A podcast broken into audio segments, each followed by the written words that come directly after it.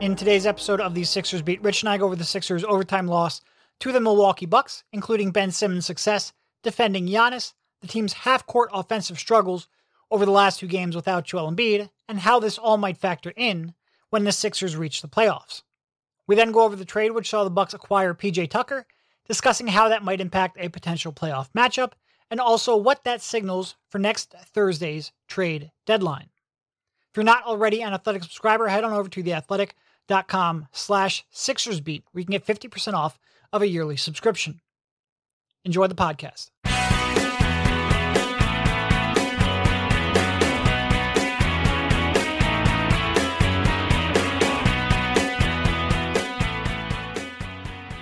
All right, welcome everybody. This is Derek Bodner, joined by Rich Hoffman on the Sixers Beat, a part of the Athletics Podcast Network.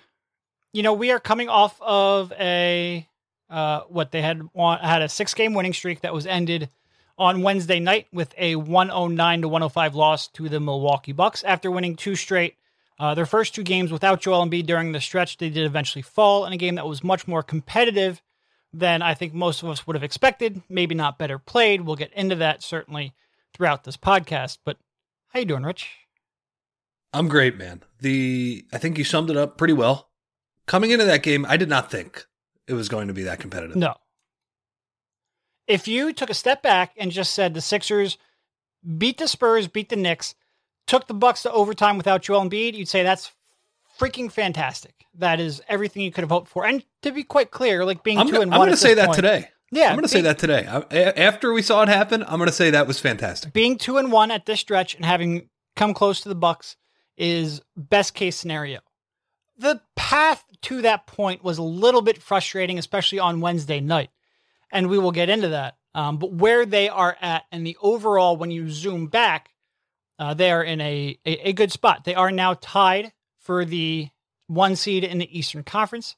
The first time since January 19th that they haven't held that outright, uh, which is pretty incredible. You don't usually hold the number one seed for that long. Um, you know, you're talking about almost two months now where they have been the top seed in the Eastern Conference. At that point, I think they were nine and five or something, and Boston was eight and four. So that sort of shows you how long ago that was and what Boston's gone through since then in the ever evolving Eastern Conference. I guess that pulls the Bucks to within what two games? Two, I think. Or no, they were at two. I don't. It doesn't matter. There's a lot of games left. But yeah, if you're looking at it from the perspective of they had to get through basically to April without Embiid, and hopefully at that point you get Embiid back. A 2 1 stretch here to start, like we looked at at the beginning.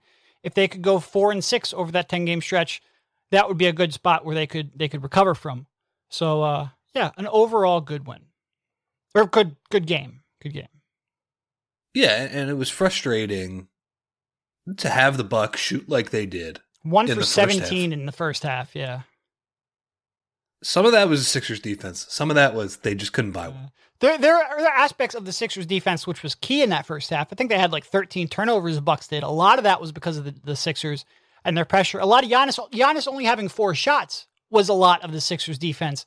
When a team gets up 17 three point shots, a lot of them are going to end up being good. The Sixers certainly got lucky, and that sort of there was I don't want to say an, a, a sense of impending doom because that's too strong. But there was a sense of, well, if the Sixers don't sort of turn this around, second half might not go quite as easily. And you just hoped, especially with the Sixers being on the second half of a back to back and not having that rest and being without Embiid, you hope that they could find some half court offensive execution because the Bucks were going to play better. Giannis was going to score more than four points in the second half and ended up scoring 28. And, you know, the Bucks weren't going to shoot that bad. You hope the Sixers had enough left in their tank on the second half of a back to back and they just never really got their offensive game going. Uh, and and and it was a a weird end. Like there were a lot of poor decisions on both teams, a lot of poor execution on both teams. But it was, yeah, I don't know. It, it's one of those games where like you're watching it unfold, and you're watching it lead reach 19 in the second half, and you're watching it just get chipped away the entire second half, and it's frustrating. And like you're picking apart every bad pass, every turnover, every missed shot. Um, they had one stretch there in, I think it was overtime, where Green had two open threes and Korkmaz had an open three all in the same possession because they got the long rebounds. Missed like three threes in 20 seconds, and Giannis went down and made a pull up three, and it was like, all right, maybe it's just not going to be their night. You can nitpick a lot of what happened in the second half, but it wasn't one of those games where you, you walk away from and go, Well, that that that reveals a huge problem. Um, it was, it was a good, it was a fine performance in a loss. I, I don't know what else to say. Yeah, and you know the things that you can nitpick. I would say specifically the half court offense. Oh yeah, their their worst half court offensive game of the season per clean, cleaning glass, seventy two point four. I think I'm looking off the top of my head. Uh, but 72.4 points per 100 possessions in the half court or 100 plays. I want to be clear on that. Um, not great. Uh, and by not great, I mean downright terrible. Uh, like I said, you knew that that the Sixers had to start executing in the half court, and they just never did. And that was a, a tough game for them. Milwaukee is a good defense, uh, and Giannis presents some problems for the Sixers perimeter players. But yeah, I'm sorry. Go ahead. Well, the Sixers half court offense was sitting on the bench in slippers. Yeah. So yeah, Doc had a Doc had a quote before this started. Um, before the Knicks game, the first game without, or the, before the Spurs game, the first game without Joel. And they said, "Well, what are you going to learn about your team during the stretch?" He's like, "I don't know. This isn't my team. Like my team is with Joel." And there certainly is a sense like we can talk about the the deficiencies that they had. If they're the deficiencies that you have in the playoffs, and you're effed anyway because you don't have Joel Embiid. Yeah. Um. So so I guess the place to start is with Ben. Very up and down game, depending Sure. on what half of the court you were on. I, I called it, yeah, it was a For 50 him? 50 game. He was great at 50% and just a terrible at the other 50%. Yeah. So overall average, yeah, Right, that's uh, that's how it worked, and it was, you know, it was it was a little discouraging. I I thought his offense was really bad. Yeah. And probably probably worse than the numbers even suggest. He ended up with 13 points on 6 for 16 shooting, 12 assists, 10 rebounds, and 7 turnovers, the emptiest triple double offensively at least that he has probably ever had. Uh, and actually now that I read those off, the numbers are pretty bad anyway. So I don't want, I don't, don't know if it's worse than numbers suggest because the numbers. Like 13 points on 16 shots and 7 turnovers, never a great the- night at the office. with the bullshit three Yeah. at the end. Which, Which bullshit looked three, which good. looked fucking fun. I don't want to get into that. I had a tweet last night where I'm like, I think Ben might actually be a better shooter than Giannis at this point. Just we'll never know because he never takes him in game. And I think a lot of people took that as me praising Ben. It's like, no, that's that's me saying like the form is good enough. You should be able to stand in the corner and shoot once a game. Uh, and I think he might actually have a respectable percentage. Like if he just stood in the corner, didn't think about it, let it fly on the once a game it got kicked to him, I think he might be able to hit 30% of those pretty easily. Does that, and a lot of people are like, oh, well, you can't say that. Giannis just owned him. That's not, what I'm freaking saying. Um, I'm just saying I think his form looks better. His touch might be better than Giannis. I don't want him shooting pull up threes, but like go stand in the corner every now and then. I think I think he's ready for that. He's I just don't think confidence wise he's ready for that. Hey, You're preaching to the choir. I've been saying that for years. That I think his form is, while, while not perfect, it's smooth enough, and it's, uh I guess it's short enough where where there's not a lot of room for mistakes. You look at Giannis's shot, man. Oh, he's he's dipping. It's like he for like halfway through he just forgets what he's supposed to do, and he just kind of knuckles it down, and he still Yeah. takes it. And uh, like a lot of people will say, well, if you ask Ben to shoot, that's what it's going to look like. No, uh, that was sort of the point of my tweet. I think it might actually look better than that, especially if you're just talking about from the corner on the catch. But we don't. I mean, we always get sucked into the trap of every time he makes a three pointer, we've got to talk about that three pointer and jump shot. It's just it's frustrating because I do think he can make a spot up corner three. Well- Well, and you have a game last night where Giannis plays 10 feet off of him the entire game. I, I don't know, maybe eight feet off him. He is at the free throw line the entire game. The other thing the Bucks were doing, which was very effective, they had Jrue Holiday on Tobias Harris for Yeah. most of the game, and they were able to switch that. And whether it was Ben posting up Jrue, you know, Tobias going one on one on Giannis, Tobias rough scoring night in terms of creating his own shot one on one. Didn't do it quite as well as he did expertly the night before against the Knicks. Eh, Hey, that might be back to back. That might be a step up in competition. I don't know. It's it's an NBA regular season. Um, I'm not too worried about it. But he also missed open shots as well. Yeah. Um. So there was that, and Ben just couldn't make it happen against Giannis. Was just at the end of the game was not, or not even at the end of the game. For most of the game, was not even attacking him. Did Ben shoot zero free throws? I believe so. I think the only I mean, the team shot eight. Yeah. so- Um, the only the only the starting lineup only got three. The one technical from Curry in the first half, and then two from Tobias. Yeah, Ben shot zero free throws. I don't. Yeah, I don't and- think and he shot have- that many the previous game either, did he? No, and yeah, I, sneakily, I, I didn't think he was.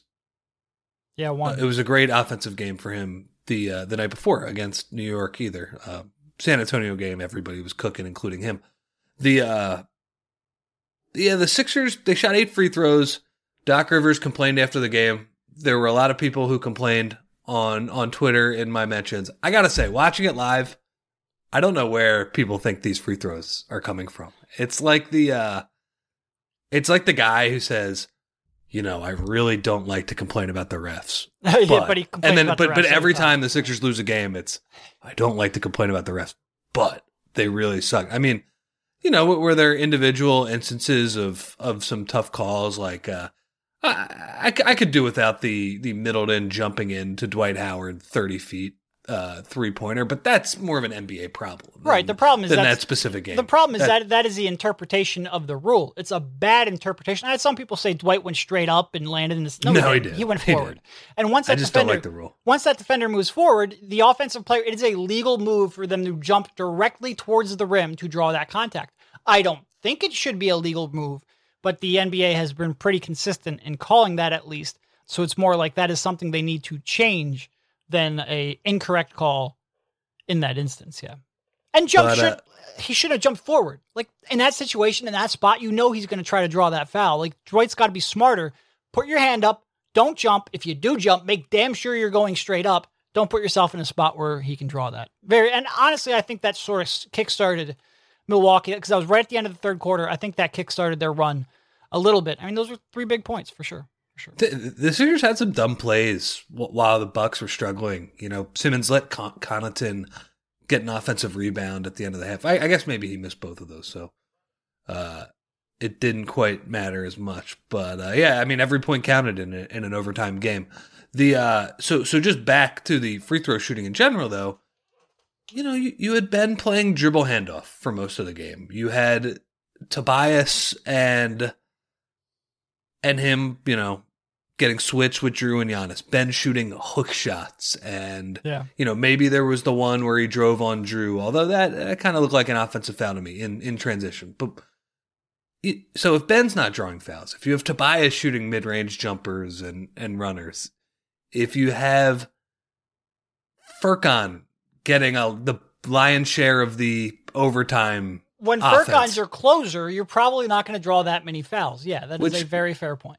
When you have fucking Dwight shooting 18 footers and 20 footers for most of the game, you're probably not going to shoot too many free throws. So, yeah, the Sixers offense bogged down. Um, you know, I, I, I wish Ben would have found a little more of a way to score. You Yeah. know, look, I we're going to talk about his defense in a minute, but Giannis found switches and found ways to eventually score. And Giannis is one of the best five players in the world, so that's that's what he does.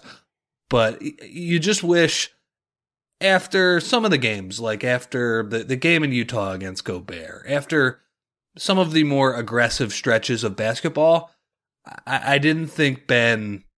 I, I think he kind of just resorted to the dribble handoff game. And to be fair, like the Sixers missed some shots, and, and part of uh, his game, he was part of the reason that they were getting open threes and driving kick. But I, I just wish there was a little bit more of a diversity to his skill set. Um, so yeah, I, I guess that's where I'm at for his his game. As you all know by now, we've teamed up with BetMGM this season. We'll be using the BetMGM lines to make all our picks, and we'll have special offers for our listeners each week. If you haven't signed up for BetMGM yet, use the bonus code TA Basketball, and you'll get a one-year subscription to the Athletic, plus up to a $1,000 first bet offer on your first wager with BetMGM. Here's how it works. Download the BetMGM app and sign up using bonus code TA Basketball. Make your first deposit of at least $10. Place your first bet on any game. Claim your voucher for a one year subscription to The Athletic. 21 plus to wager. Visit BetMGM.com for terms and conditions. U.S. promotional offers not available in D.C., Nevada, New York, and Ontario. Gambling problem? Call 1-800-GAMBLER. In Colorado, D.C., Illinois, Indiana, Louisiana, Maryland, Massachusetts, New Jersey, Ohio, Pennsylvania, Tennessee, Virginia, West Virginia, and Wyoming. Call 1 877 8 HOPE NY or text HOPE NY. Call 1 800 NEXT STEP in Arizona, 1 800 522 4700 in Kansas and Nevada, 1 800 327 5050 in Massachusetts, 1 800 BETS OFF in Iowa, 1 800 270 7117 for confidential help in Michigan. In partnership with Kansas Crossing Casino and Hotel. In Ontario, if you have questions or concerns about your gambling or someone else close to you, please contact ConnexOntario at 1 866 531 2600 to speak to an advisor free of charge. Sports betting is void in Georgia, Hawaii, and Utah, and other states where prohibited. Promotional offers not available in Nevada and New York. Don't forget, if you haven't signed up for BetMGM yet, use the bonus code TA Basketball and you'll get a one year subscription to The Athletic, plus up to a $1,000 first bet offer on your first wager. Yeah, especially because he had that stretch there where there was a little more diversity to his skill set um, earlier in, in in February and early March. Um, s- certainly before the the All Star break, he was playing some of his best basketball. In that regard, this was a tough matchup for him. It's a tough one. Yeah, that's they have good defensive personnel. Oh, and and they're they're theoretically, uh, I don't know how much PJ Tucker has left in the tank, uh, and how much of that was just he's playing on the Rockets without James Harden. He doesn't give a shit anymore, and that will be interesting to see. But if he if he does come back, they have an even more switchable lineup, which will be interesting because they have never really switched all that much. Uh, it's tough to do that with Brook Lopez there in the center, so they have avoided that. Now they have a little more personnel, which I mean that, that could be a real good defensive team uh, and a real tough defensive team in the playoffs. It was a, it was a tough defensive team, certainly for Ben Simmons last night, but um, you need you do need more out of him for sure, for sure, and that is the um that is the trouble with Simmons. He was utterly fantastic, and you know you talked about Marc Gasol being um, you know, the the end game boss for Joel Embiid. Well, Giannis defensively is sort of like the end game boss for Ben Simmons. He's never had any real success against him. You know, two years ago, I think it was when Giannis dropped 52 in Milwaukee, they switched and they started putting Joe on him because Ben just didn't have, he got bullied every time he tried to defend Giannis one on one. So for him to come out and really shut Giannis down in the first half and cut off his driving lanes and match his physicality and keep him from getting three feet from the basket. It was real impressive to see. And he had some possessions where he stood him up not once, not twice, but three times in the course of a possession. Uh, and it was it was a real good defensive performance. To then mirror that with an equally bad offensive performance in a game where you don't have very many options outside of him, especially when Curry leaves with seven plus minutes left in the fourth quarter. Um, it's it's the Ben Simmons experience. It really is. Yeah, He is. He is offensively. He is. It always seems like he is one bad game away from taking some of that progress and going backwards. Yeah. Uh, again, I, I'm not discouraged overall from what we saw. And like you said, I, I think the main positive is that his defense on Giannis, like Giannis was putting him in the basket a couple of years ago. Yep. This is not, you know, when Ben usually guards these guys on the perimeters, it's that he's able to, I I don't know, that, that he's able to move his feet and, and get around screens and give uh, give length to these smaller guards. Um, usually, it's it's more of a guard oriented thing with him in terms of like chasing guys around on the perimeter. With Giannis, it's pretty simple. It's when he drives into the paint, when he gets, I don't know, eight nine feet away from the basket, and you know he does the spin move or he puts his shoulder in you or whatever. The, answer to whether you can guard him or not is pretty simple. Well, one, you have to be able to move your feet well enough and that's you know I think there are a decent amount of players who can do that. But the the question is is really simple when it comes to guarding him. When he makes that move to put his shoulder into you or spin, do you stand your ground or do you fly eight feet back? Ben was in the latter category before. What we saw last night, he moved into the Joel category Yeah. where Giannis was not able to move him, and that's that's awesome. That's that's a big deal. In a Uh, seven game playoff series, when you've got Joe back and you've now got another option to defend Giannis, that would be enormous. It would be enormous for sure. That that is a huge deal. He uh I mean he made him look bad a couple times. Like Giannis shooting fadeaways and kind of looking stuck under the basket and looking for bailout passes. And, and I thought the, the Sixers defense, you know, in the first half we talked about, yeah, they got a little lucky with the shooting. They did not get lucky with I think Giannis had four points in the Yep. first half. They did not get lucky with that element of it because Ben, whether it was being physical and walling off his drives, you know, making making it hard for him to catch the ball. Just in general, there was a nice possession. But then there there were other plays. You know, I think Tony Bradley got switched onto him once. Nice charge by Danny Green. A couple of really excellent help possessions by Tobias and Matisse. Matisse was doing his thing in that uh, in that first half, as you would expect for a game with a lot of turnovers. He uh, he was certainly creating a bunch of them. I don't think he actually created a bunch of them offensively too, which was good. It was honestly like th- this is what I'm talking about when I say overall a pretty encouraging performance. I, I thought they would be dead on the second night of a back to back. Yeah. they, they defended their asses off for the uh, for the entire game, but a specifically lot of the first a lot half. of the fatigue seemed like it came on jumpers and not having the legs for the jumpers. Uh, a lot of fatigue came maybe in terms of decision making, but just sheer effort, uh, especially in the first half, especially defensively. Yeah, it was it was an encouraging performance for sure. and the Bucks couldn't make shots, and we talked about that. The Sixers' legs were gone on open jumpers in the second half. Yeah. They they were just gone. Curry was bricking. Green was Green was missing. Shake couldn't buy one. Cork couldn't buy a couple in overtime, although he made his uh his That corner? patented uh, Yeah, the the corner three. I look that that better be the first play on the uh on the uh out of or on the opposing scouting report at the end of games because Cork is is curling to the corner people and, and he's going to make that shot if you let him catch it. So uh another bad like Donte going for that seal there. Like, don't do that. Just prevent him from getting a clean look at a three. What are you doing? yeah, the, the Bucks did some pretty stupid stuff at the end of uh at the end of that game. It was a- as you tweeted last night. That game was was pretty drunk was- and yeah. And I can't, you know, I, I do think the Bucks that is going to be. That's an interesting playoff test because, on the one hand, I, I really do think that the acquisition of Jrue is gonna is really gonna help them because. I, I just think defensively having somebody who can switch, another smart ball handler type player, he's like he's very good, and So a, And he- a, point guard with a little bit of size and strength to him and length might be useful in the playoffs. yeah, I feel like that might dovetail nicely into uh, trade deadline talk. Yeah, we can get we can get into that.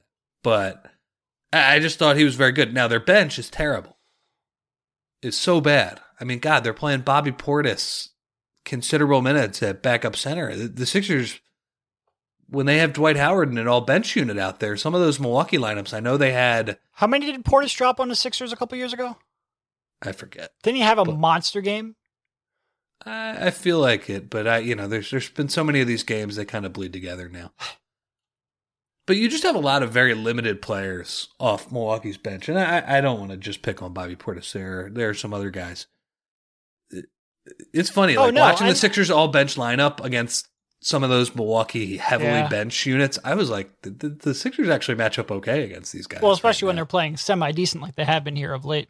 Yeah. Um, yeah, and and like a lot of people like sort of freaked out, like, oh, well, they gave up DJ Augustin in the uh, PJ Tucker trade. Well, DJ Augustin's been kind of ass this year. Like he's been really bad. Like when you get to the playoffs, you expect that they will run all of their offense through Jrue and through Giannis and through even Khris Middleton before they run it through DJ Augustin. So I don't think they really lost all that much. Yeah, he dropped. Uh, Bobby Portis dropped 38 on the Sixers back in the 2017-18 season, which was actually when they were starting to be a little bit, a little bit more competitive. was Um, that the game the Sixers came back in Chicago and they they stole, I believe. No, this was this was in Philadelphia and they lost. Huh. Uh, or no, right, I'm well sorry, then- the Sixers won, but it was in Philadelphia. Oh, yeah, they well- they stole it. It was a, it was a late win. No, you're right. It was in Chicago. I was looking at it in Bobby Portis's game log, and got my L and W's mixed up. Yeah, they Got came back and won a one pointer. Gotcha. Yeah, that was okay. Now I'm I'm remembering. That was a back to back. So you know, it was uh it, it was a good test for them, and I- I'll just say, like overall, like any criticism we have of uh of Ben's offense, which I, I think is is valid. I'm uh I'm five ten, by the way. Don't uh, I am six two, so I guess I can get away with criticizing him. That was funny. That was Don't and look, it wrong. was it was petty, but that's okay. pretty- I'm I'm I'm okay with petty. I'm not above petty.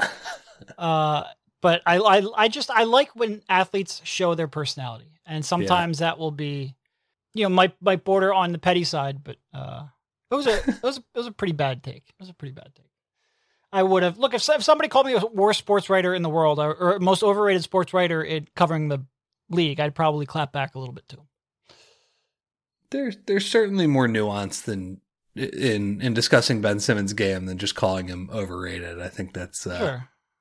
that's probably fair. No, I I just like that he admitted he saw Yeah. the, uh, yeah, the criticism. That was uh, honestly whatever uh, whatever he said about the short jokes was. I, I agree with you. It was pretty funny. Um, but just just It was funny because it was unexpected. Usually, just Ben, him him saying yeah because usually he'll pretend it doesn't happen Right. and that's not oh, I didn't. that's not didn't just a Ben it. I thing didn't watch it. Yeah. and that's not just a Ben thing that's uh, a gen- generic athlete or a general athlete thing and uh, frankly like I would probably say that if I was an athlete too because I hate uh, confrontation and you know whatever I'm I'm a multimillionaire who cares about what these people are saying about me but I don't know it humanized him which was uh Yeah. which was kind of cool Yeah. so so yeah, like a little bit of a disappointing offensive game, but overall they didn't have Joel Embiid, and that's a it's a minor deal. A minor very important thing. And so for them to keep it fairly competitive, I, I think my biggest takeaway is nice job keeping it competitive for the most part. Um, you know, it, it's almost it was almost the opposite of the game the night before, where the Knicks were on a back to back, and the Sixers just struggled. They were they were in the mud offensively for most of the game. Got to get out of the mud, Rich. Got to get out of it. mud. They were stuck in neutral in the mud. I, I think I'm probably mixing my uh, my cliches up there. But Anyway, they they finally got unstuck as the Knicks looked like a team that uh, that was playing the second night of a back to back, and they scored 14 points in the uh, in the fourth quarter. So that's uh, that's fine. A couple days of rest, and now a uh, now a pretty tough road trip. I gotta say. Yeah, well, you've got one more. Well, you got one more. the You got Yep. Sacramento. You should probably win that one. Uh, Yes, yes, and then you you go you start off that road trip with the Knicks and the Warriors, which aren't necessarily easy games. Certainly not what they would have been last year, but they are winnable games uh, before you hit the the really tough portion of this Embiid-less stretch. And look, it, it is like they have had two pretty rough nights here offensively in a row. You called the Knicks game, um, you know, '90s basketball, and then the Kings game was almost like hold my beer. Although stylistically, the the, the or the Bucks game, I mean, stylistically, the Bucks game wasn't necessarily like that. Uh, I think the Knicks game was much more of a throwback in that regard. But they'd been playing some real good offensive basketball up to that point, including a couple of games. Um, you know that that Spurs game without Joel to, to kickstart this period was was a pretty good offensive game. So if they have a couple games here where they struggle offensively without their focal point, without the guy who runs most of their half court offense, it's uh it's understandable to some degree. Yeah. Hope uh hope Curry, Curry is okay. That uh that was a little bit scary. He heard Yeah. he heard Jrue's footsteps on the uh on the fast break and everybody's like he should have just shot that one. I actually think his his shot would have got sent, but obviously uh I wish he would have shot it cuz he probably wouldn't have hurt himself in that uh in that manner. And uh god, something about the the Currys and ankles. You know, Yeah. no, Dell, I, I, I Dell, will- Dell Curry and his family have everything. They they really do. I mean, they, they they really seem to have it all figured out, except keeping their ankles healthy, which uh, it's a it's a minor thing, but it's it's a notable one for a uh, a basketball playing family.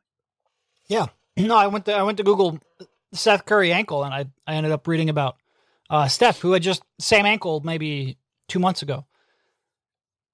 The Um, ankle that that costed him a bunch of money a long Yeah. time ago. Yeah. Yeah. It. Maybe it didn't cost him a bunch of money in a that that was a weird situation where he had the ankle injury and then literally after he signed it, he blew up to an insane degree right after. Yep. But he, he would have gotten more money without the ankle. I think so. Yeah. Uh, there was pretty significant, and that was always sort of like when we were debating Joel Embiid and whether you should have taken him at third overall. That was always sort of the example we went back to. Like, yeah, a lot of people doubted whether Curry would have a a healthy and, and sustainable career. Uh, and knock on wood, so far Joel Embiid's navicular bone has not been problematic here, really ever since he came back. And not really, I mean completely ever since he came back. And I'm knocking on wood very hard right now. Um, And now they're both Under Armour clients. they are. They are. Maybe maybe Under Armour should advertise that. yeah. The Our- Under Armour navicular eights or something like that, like to keep keep Joe's feet healthy. That seems like that is tempting the uh, the injury gods. Not that I really believe in that sort of thing, but I wouldn't. And just in case I'm wrong, I wouldn't want to be too aggressive in that regard. I agree. But yeah, Seth Curry. It, we don't have an update yet on him in that regard. Uh, you know, he had that sprained left ankle in the fourth quarter uh, went out, did not come back. We will let you know when we have more information. Hopefully, it, it's nothing. D- Doc, he always does this. I don't really know, but I don't think it's serious. And then I'll go back to uh, well, but I don't, I don't really know. Um, so he's like, I don't have an update. I'm positive, but I don't really have an update for you. Uh, but he did seem to think that it wasn't going to be anything too serious. Uh, but Doc also seems like he doesn't really. He seems pretty focused, uh, and like he doesn't like those periphery kind of things. Just don't concern him too much during the game. So we will we'll find out. But not yeah. Speaking of Curry, Doc mentioned before the game that uh, I think it was the first time we've heard it from him. He's like, "Yeah, he should shoot more threes. Yeah, and like there's been a definite seem like a, a, a shift a little bit. He does seem like more often he is he is stationing himself not at the line, but like a good five feet behind the line, and he's Exactly. taking those shots now. Uh, some of the pump fakes are now resulting into sidestep threes. Not all of them. There's still a, a healthy portion of pull up three pointers or pull up two pointers that he is taking, but it does seem like there has been a little bit of a conversation of, hey, you can shoot from 28 feet. Like go out there, especially with Joel. Like give us. And I mean, look, Morey pushed that evolution in Houston where those guys would you know set up from 30 feet away and and and, bomb. And you wonder if that is going to be the case for select players here. Like you probably don't want um I don't know Danny Green shooting 30 footers. I don't Ma- want Tobias shooting thirty footers. No, no, That- definitely not. That's not. even going to hit the rim. No, no, no, no. Um, but maybe Seth Curry. I mean, obviously Seth Curry. Maybe Furkan could. Mike Scott seems like he could. He'd be okay shooting from. Maybe who knows? He would Uh, he would miss from thirty the same way he'd miss, Miss from, from twenty 25. Yeah. yeah. But uh, all right, so let's move on. There was a, a trade before the game, which left the Bucks a little bit shorthanded. We don't talk about it too much because the Sixers were sh- shorthanded by about seven foot two, uh, but it did leave the Bucks without DJ Augustin, without DJ Wilson, who are heading um, Who are not on their team anymore. who are not on our team. They're heading the Rockets. The um, Bucks got back PJ Tucker. There was some pick swapping going on, so the Rockets have the right to swap um, their uh, their second round pick for Milwaukee's first round pick this year. Uh, Milwaukee got another pick back. I think it was what 2023. Their own first round pick coming back to them, and they sent a, a 2022 first round pick to Houston. I might have some of those details mixed up, but essentially they are trading two first round picks for a first round pick and a second round pick. The end result is basically that they're dropping about eight to 10 spots in this year's draft to get PJ Tucker is the biggest consideration, which I think when a lot of people saw that, they thought, wow, that's a, two first round picks. That's a huge overpay. It's really not when you factor in the one that's coming back and a second round pick that's coming back. But it is a trade. And it's a trade of, of somebody I think a lot of Sixers fans were interested in. And look, I had some interest in PJ Tucker too. And I when I say that, I acknowledge that he has been bad this year and taken a clear step back this year so far. I wonder how much of that is not having James Harden to create wide open looks for him in the corner. I wonder how much of that is just disinterest because he's a 35 year old on a bad team that uh, has basically given up their their title contention hopes. And, and by the way, boy, are they bad. They're real oh bad. my, oh my god. So I wonder how much like I there's sort of those two factors plus also he's about to be 36 I think it is. He could just also be washed uh, and you don't truthfully know. I do think ultimately what uh, Milwaukee gave up, which again is, is the biggest consideration is moving back 8 to 10 spots in this year's draft is a fair gamble for them to see whether or not he could turn the corner uh, and, and find the productivity he had from 2 to 3 years ago. But it is like I said, it's key for the Sixers because the Sixers might have to match up against them, and they can now switch a lot more uh, in the playoffs. It's key for the Sixers because that was a player you could have potentially targeted for relatively cheap. Uh, I had just written about it actually that day, legitimately that day. Thank you for cutting short the shelf life on my story. Uh, I had written an article about that. We had a roundtable. Um, but also, it is interesting to me, you know, with the trade deadline, and this is the first trade deadline where you have sort of that um, play in tournament factoring in. And you've got, rather than just one through eight, you've got seven through 10 in a playoff tournament to determine those last two seeds. Does that make more teams unwilling to be sellers because they think they can play their way into that 10 spot, into that play in tournament, into potentially a playoff bid that they otherwise wouldn't be in? And if there are fewer sellers, does that mean there are more buyers? Pro- probably not more buyers because if you're a 10th ranked team, you're probably not going all in to make that playoff tournament. But it might mean there are fewer sellers. And if there are fewer sellers, then a few teams like the Rockets who are out of it, who are definite sellers no matter what, they will have more leverage because there's just less supply on the market. We are now, what, it is the 18th. We are now a week away from the trade deadline. It will be interesting to see how this shapes up. You've got the um, Raptors who have lost six in a row. And if you're a Sixers fan hoping Kyle Lowry becomes available, you like seeing that. Uh, but again, they're they're still, I think, within that playoff tournament range, and they're they've been decimated with COVID. So maybe they don't sell. I don't know, but it might influence that a little bit. Uh, that is still the one I am sort of holding out hope for. That's the one that you would circle. And you know, you know, Tucker was somebody who was rumored for the Sixers just because of his history with Daryl Morey. I mean, Daryl Sure. Morey. And also, like, how many, how how long have we been saying, like, boy, it'd be great to get a, you know, sort of a a, a small ball shooting five that you could start switching some of these uh, Simmons led lineups. Um, he would have fit in theoretically if he could regain his form from a few years ago. He would have fit in that regard. Yeah, to me, it was always a question of, well, is he just bored right now? Is Yeah. he not trying in Houston? Which, in some ways, is understandable. Like that is a guy who was given his uh his blood, sweat, and tears to that organization, and they suck now, and he just wanted to get traded. I am not holding him kind of packing it in against. I'm not. I'm not holding that against him, and I'm. I'm certainly not holding it. Um, you, you know, as a, as a guarantee that he's just going to be that bad when he gets to Milwaukee and Right. he can actually try and and win. But he, like you said, he's old, so you know he just might not be that good anymore. He also is, you know, he's a very weird player offensively Yeah. in that his feet just have to be cemented into the ground to get a shot. Cemented. Now he can make that shot, but he also had the guy who was better at creating that shot than anybody in the league. And certainly he made Harden's life easier on the defensive end. But my God, I mean, I don't think you're uh even if he plays with Ben Simmons and it's a small ball lineup and, and all of those things, it's different than having Harden and five shooters or Sure. Harden and Capela and and just standing in the corner there. There is no offensive ecosystem like that in the NBA for him to play in again. Maybe if he went to Brooklyn and all those guys. You're but not that's a- about it. You're not you're not running PJ Tucker off floppy. Is that what you're saying? No. He would And- have no idea what to do with his feet. That would be fun. And you know what? There's been a lot of discussion since that Arnovitz ESPN article about, you know, are there too many threes? And Daryl Morey's been. It's pretty funny that Daryl Morey's starting to say that now, now that he plays for the team that doesn't, or he, he manages the team that, you know, doesn't shoot quite as many threes now. But I agree with, I agree with this. The, the guys that you need to get out of the NBA are the PJ Tuckers shooting threes.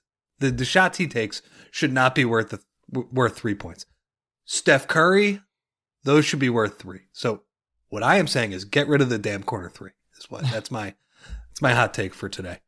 Um, Well, the problem is you can't. It's it's tough to push that back. W- would you just like the above the break, like stretch it out to to the yeah, out of bounds? that's what I would do. Okay. Yeah, I there's I a do uh, think, there's a high think- school gym in Philadelphia, Roman Catholic, that is really small. It's like a 1950s type gym, and, and there's no corner three to be clear in that gym because just the there's a lack of width on the on, yeah. on the court.